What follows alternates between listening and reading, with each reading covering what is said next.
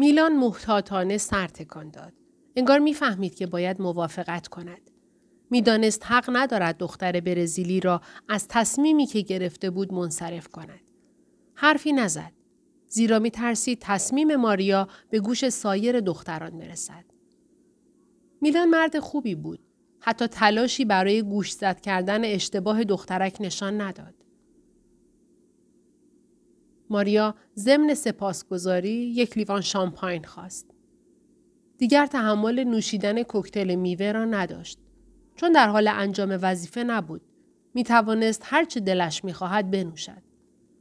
میلان از ماریا خواست که گاهی به کوپاکابانا زنگ بزند و اگر چیزی می خواهد به او اطلاع بدهد. دخترک می‌خواست پول مشروب را بپردازد. ولی میلان از او نگرفت و آن را به حساب اجاره خانه گذاشت. فصل پنجاه از دفتر خاطرات ماریا هنگام بازگشت به خانه. درست یادم نمی آید. چه موقعی بود؟ در یکی از یک شنبه ها تصمیم گرفتم برای شرکت در مراسم مذهبی به کلیسا بروم. پس از مدتی انتظار کشیدن در کلیسا متوجه شدم که اشتباه آمدم. آنجا متعلق به پروتستان ها بود. می‌خواستم بیرون بیایم. ولی چون کشیش موعظ خانی را شروع کرد فکر کردم صحیح نیست برخیزم. ماندن من در آنجا توفیق اجباری بود. چون چیزهایی شنیدم که به آنها نیاز داشتم. کشیش حرفهایی زد که مفهوم آنها چنین بود. ضرب المثلی تقریبا در همه فرهنگ های دنیا وجود دارد که می‌گوید زمانی که چشم نمی بیند قلب هم احساس نمی کند. ولی من تأکید می کنم که این گفته اشتباه است.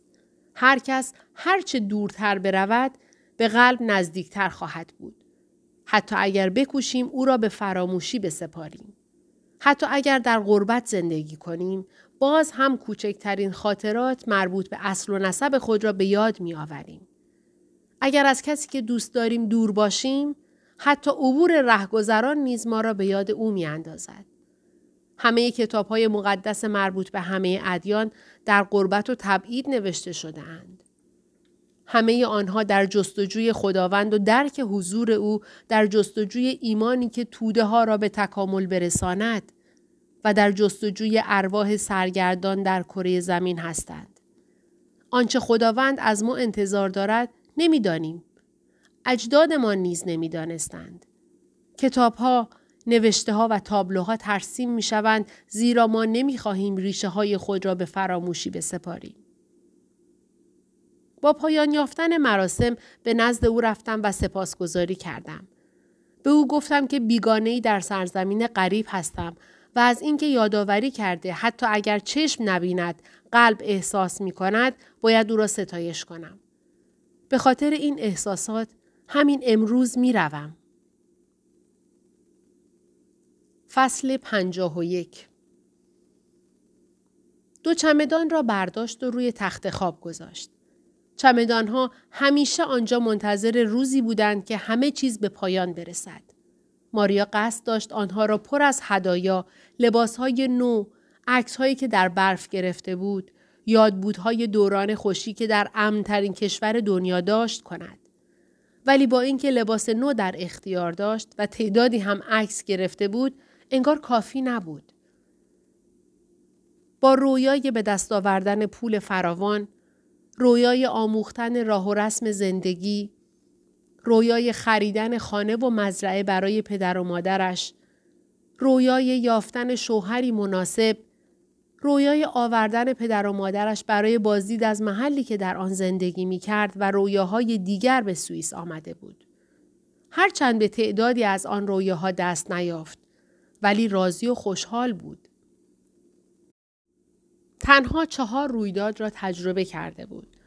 رقاصه بودن در یک کاباره، یاد گرفتن زبان فرانسوی، کار کردن به عنوان روسپی و عاشق مردی سرگردان شدن. چند نفر دیگر چنین رویدادهایی را در یک سال می توانستند تجربه کنند. خوشبخت بود. هرچند غم داشت. نام غم روسپیگری نبود. سوئیس نبود. پول نبود. رالف هارت نامیده می‌شد. هرچند نمی‌خواست اعتراف کند ولی در قلبش آرزو داشت با یکدیگر ازدواج کنند. رالف در کلیسا منتظر بود تا او را با دوستانش آشنا کند. اندیشید بهتر است به قول خود وفا نکند. به محل ملاقات نرود و در هتلی نزدیک فرودگاه اتاقی برای خود بگیرد. پرواز صبح روز بعد انجام می گرفت. هر لحظه که میگذشت به اندازه یک سال عذاب و رنج برایش می آورد. دوباره چمدان را باز کرد. واگن کوچکی را که رالف هارت در خانهش به او هدیه داده بود بیرون آورد. لحظاتی به آن خیره نگریست و بعد آن را در سطل زباله انداخت. واگن قطار لایق رفتن به برزیل نبود. نه، نمی‌خواست به کلیسا برود. ممکن بود رالف هارت حرفی بزند و ماریا مجبور شود اظهار کند من می‌روم. آنگاه ممکن بود رالف از او بخواهد که بماند و برای این کار هر قولی بدهد. حتی اظهار عشق کند. درست مثل لحظاتی که با هم در خانه تنها بودند. البته آنها آموخته بودند که باید آزاد باشند و در آزادی کامل با هم زندگی کنند. مردان همیشه از این می ترسند که روزی زنی به آنان بگوید به تو وابسته شده ام. هنوز برای تصمیم گیری فرصت داشت. می‌خواست تصمیم بگیرد به محل ملاقات برود یا نرود. ولی کارهای مهمتری داشت. به وسایلی که از چمدان بیرون آورده بود نگریست. نمی‌دانست با آنها چه باید بکند. بهتر از زمانی که صاحبخانه به آنجا میآید وسایل برقی، تابلوهای نقاشی، حوله ها، لباس خواب و سایر وسایل را در اتاق ببیند. نمی توانست آنها را با خود به برزیل ببرد. حتی اگر پدر و مادرش بیشتر از همه گدایان سوئیسی به آن وسایل نیاز داشته باشند. زیرا آنها یادآور دوران سرگشتگی او بودند. از خانه خارج شد. به بانک رفت و تقاضا کرد همه پولهایش را بپردازند. رئیس بانک از مشتریان او بود مخالفت کرد و گفت اگر پولهایش در بانک بماند بهتر است. زیرا بابت آنها سود می گیرد و می تواند سود پولهایش را در برزیل بگیرد. او گفت که اگر دزد به سراغش بیاید زحمت یک سالهش برباد خواهد رفت. ماریا لحظه ای دچار تردید شد. ولی بلا فاصله به یاد آورد که پولها را برای گرفتن سود جمع نکرده. بلکه می‌خواهد آنها را تبدیل به خانه، مزرعه، دام و سایر کالاهای ضروری کند. بنابراین همه پول خود را گرفت. در کیف کوچکی که برای همین کار خریده بود گذاشت و آن را زیر لباس به کمر بست. به آژانس مسافرتی رفت. آرزو می کرد جرأت داشته باشد. در هنگام تعویز بلیت به او اطلاع دادند که هواپیما در پاریس توقف کوتاهی به منظور انتقال مسافران به هواپیمای دیگر خواهد داشت. برای ماریا مهم نبود. تنها می‌خواست هرچه زودتر پیش از اندیشیدن به رویدادهای احتمالی از آنجا دور شود.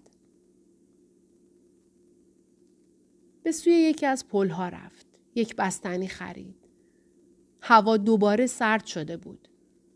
از بالا به ژنو نگریست و آن شهر را متفاوت یافت. انگار تازه به آنجا وارد شده بود و می‌خواست به دیدن موزه ها، آثار تاریخی، میخانه ها و رستوران های زیبا برود.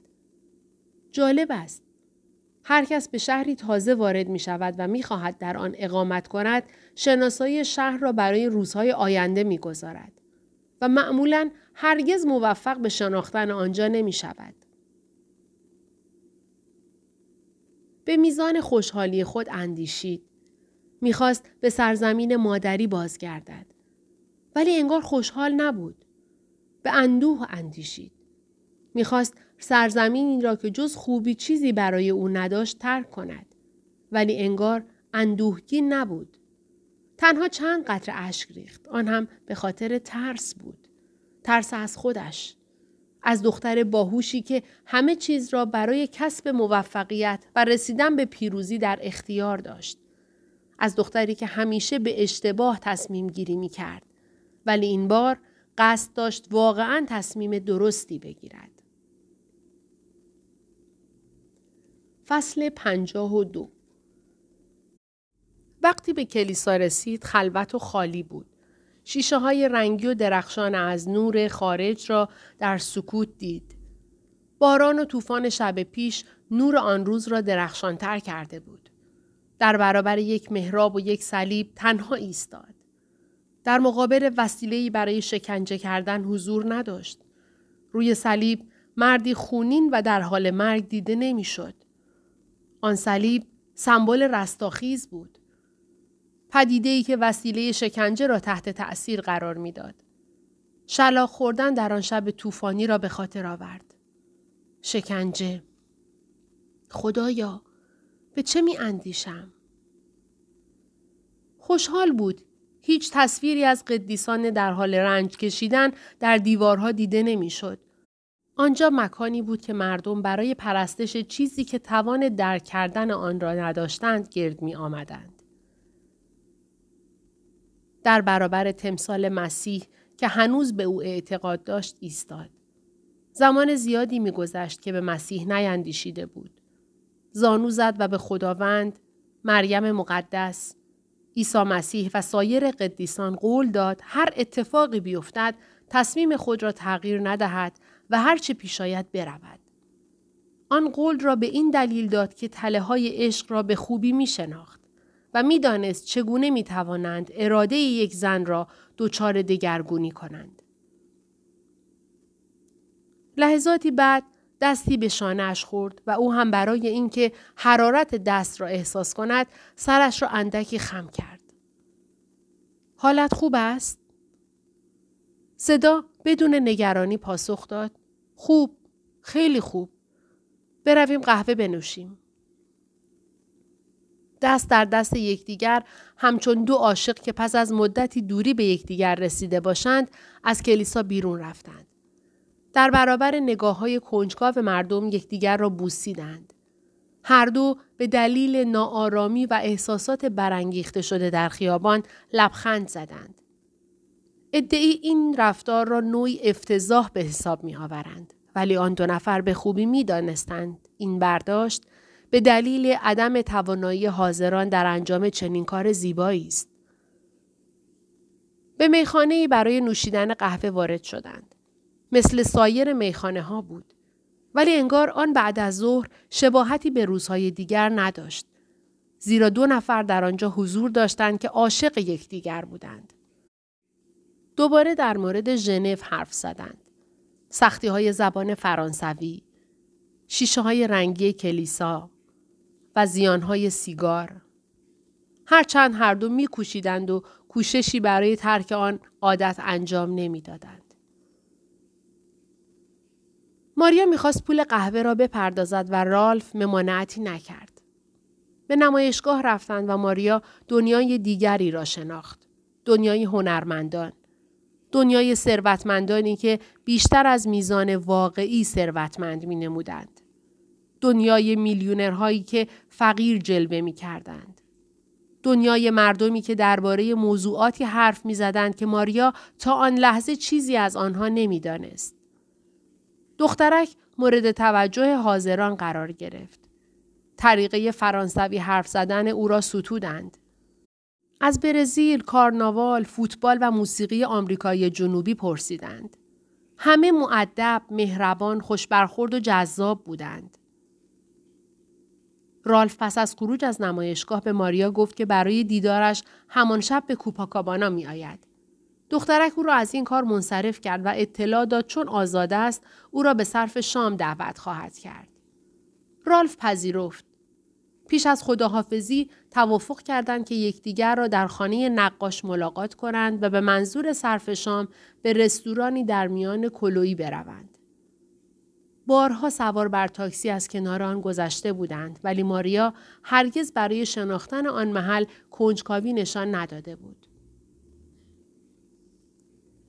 ماریا به یاد مسئول کتابخانه افتاد. به منظور ودا با او تصمیم گرفت به کتابخانه برود. لحظاتی که در نظرش بی نهایت و ابدی می آمد در ترافیک خیابان معطل شد. دلیل ترافیک تظاهرات دوباره کردها بود. سرانجام راه باز شد و ماریا مالکیت زمان خود را به دست آورد. هرچند اهمیتی برایش نداشت. وقتی به کتابخانه رسید که زمان بستن آن فرا رسیده بود. خانم مسئول کتابخانه به محض ورود ماریا گفت خوشحالم که تو را می‌بینم. هرگز دوستی مثل تو قابل اعتماد و صمیمی نداشتم. راستی آن زن دوستی نداشت؟ یک عمر در آن کتابخانه زندگی کرده و در معاشرت دائم با مردم بود. پس چرا دوست صمیمی نداشت؟ شاید به کسی اعتماد نمی کرد. زن ادامه داد. در مورد بحثی که آن روز با تو داشتم خیلی فکر کردم. علا رقم روابط خوبی که با شوهرم دارم ولی هرگز از مرز لذت بردن نگذشتم. فکر می‌کنی این امر عادی باشد؟ تو فکر می‌کنی تظاهرات کردها در طول روز عادی باشد؟ فکر می‌کنی فرار همسران شاهزادگان از حرمسرا عادی باشد؟ فکر می‌کنی اگر مردم به جای عشق رویای ثروتمند شدن را در سر داشته باشند عادی باشد؟ فکر می کنی اطلاف وقت توسط زنان و مردان و ناتوانی در به دست آوردن دوباره آن عادی باشد؟ شاید هیچ کدام عادی نباشد ولی این اتفاق همواره می افتد. به همین دلیل عادی دانستن یا ندانستن امور اهمیتی ندارد. هرچه در نگاه نخست برخلاف طبیعت و در تضادها آرزوهای درونی انسان باشد پس از اینکه بارها تکرار شود عادی به نظر می رسد. انسان برخلاف فرامین الهی دنبال جهنم می رود و بدترین روش را برای ادامه زندگی برمیگزیند ولی پس از مدتی برایش عادی می شود. نگاهی به زن انداخت. برای نخستین بار پس از آن ماههای طولانی نام او را پرسید.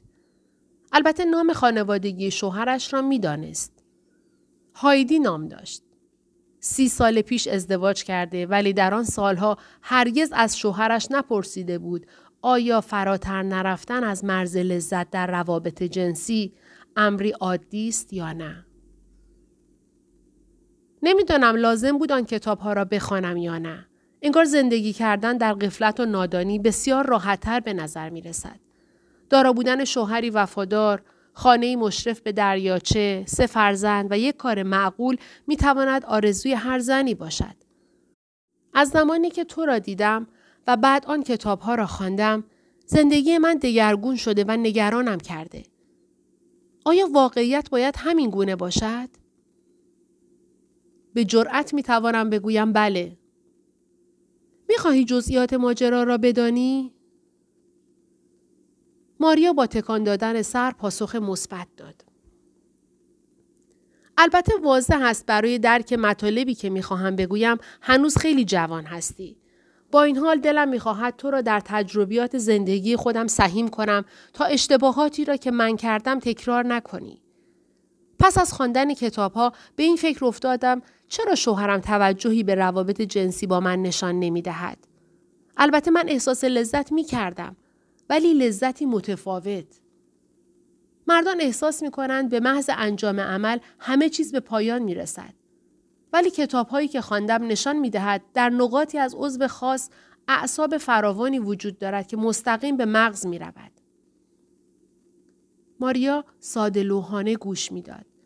زن افزود خودت حساب کن میان دوستانت چند نفر این موضوع را می دانند؟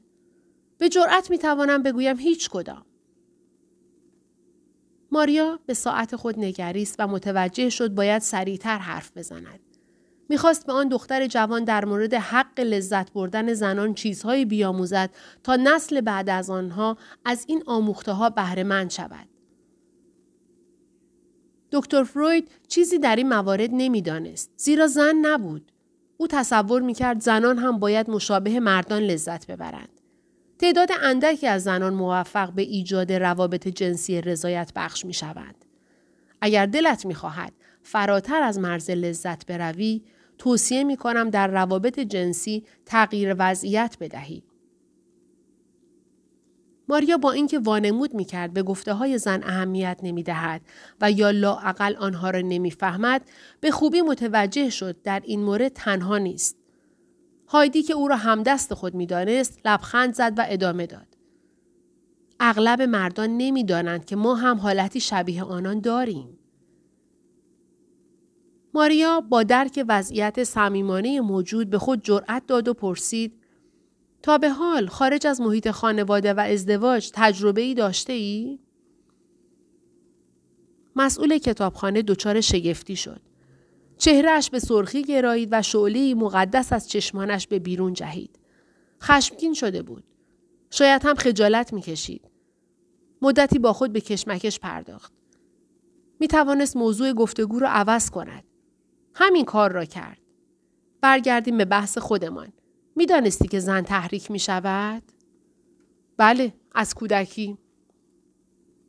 هایدی آشفته به نظر می رسید. با این حال ادامه داد. می توانی با شوهرت گفتگوی صمیمانه داشته باشی و بعد تو با شوهرت گفتگوی صمیمانه داشته ای؟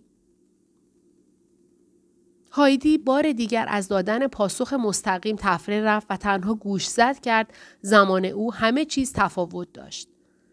می‌خواست تجربیات خود را که از مطالعه به دست آورده بود به ماریا منتقل کند.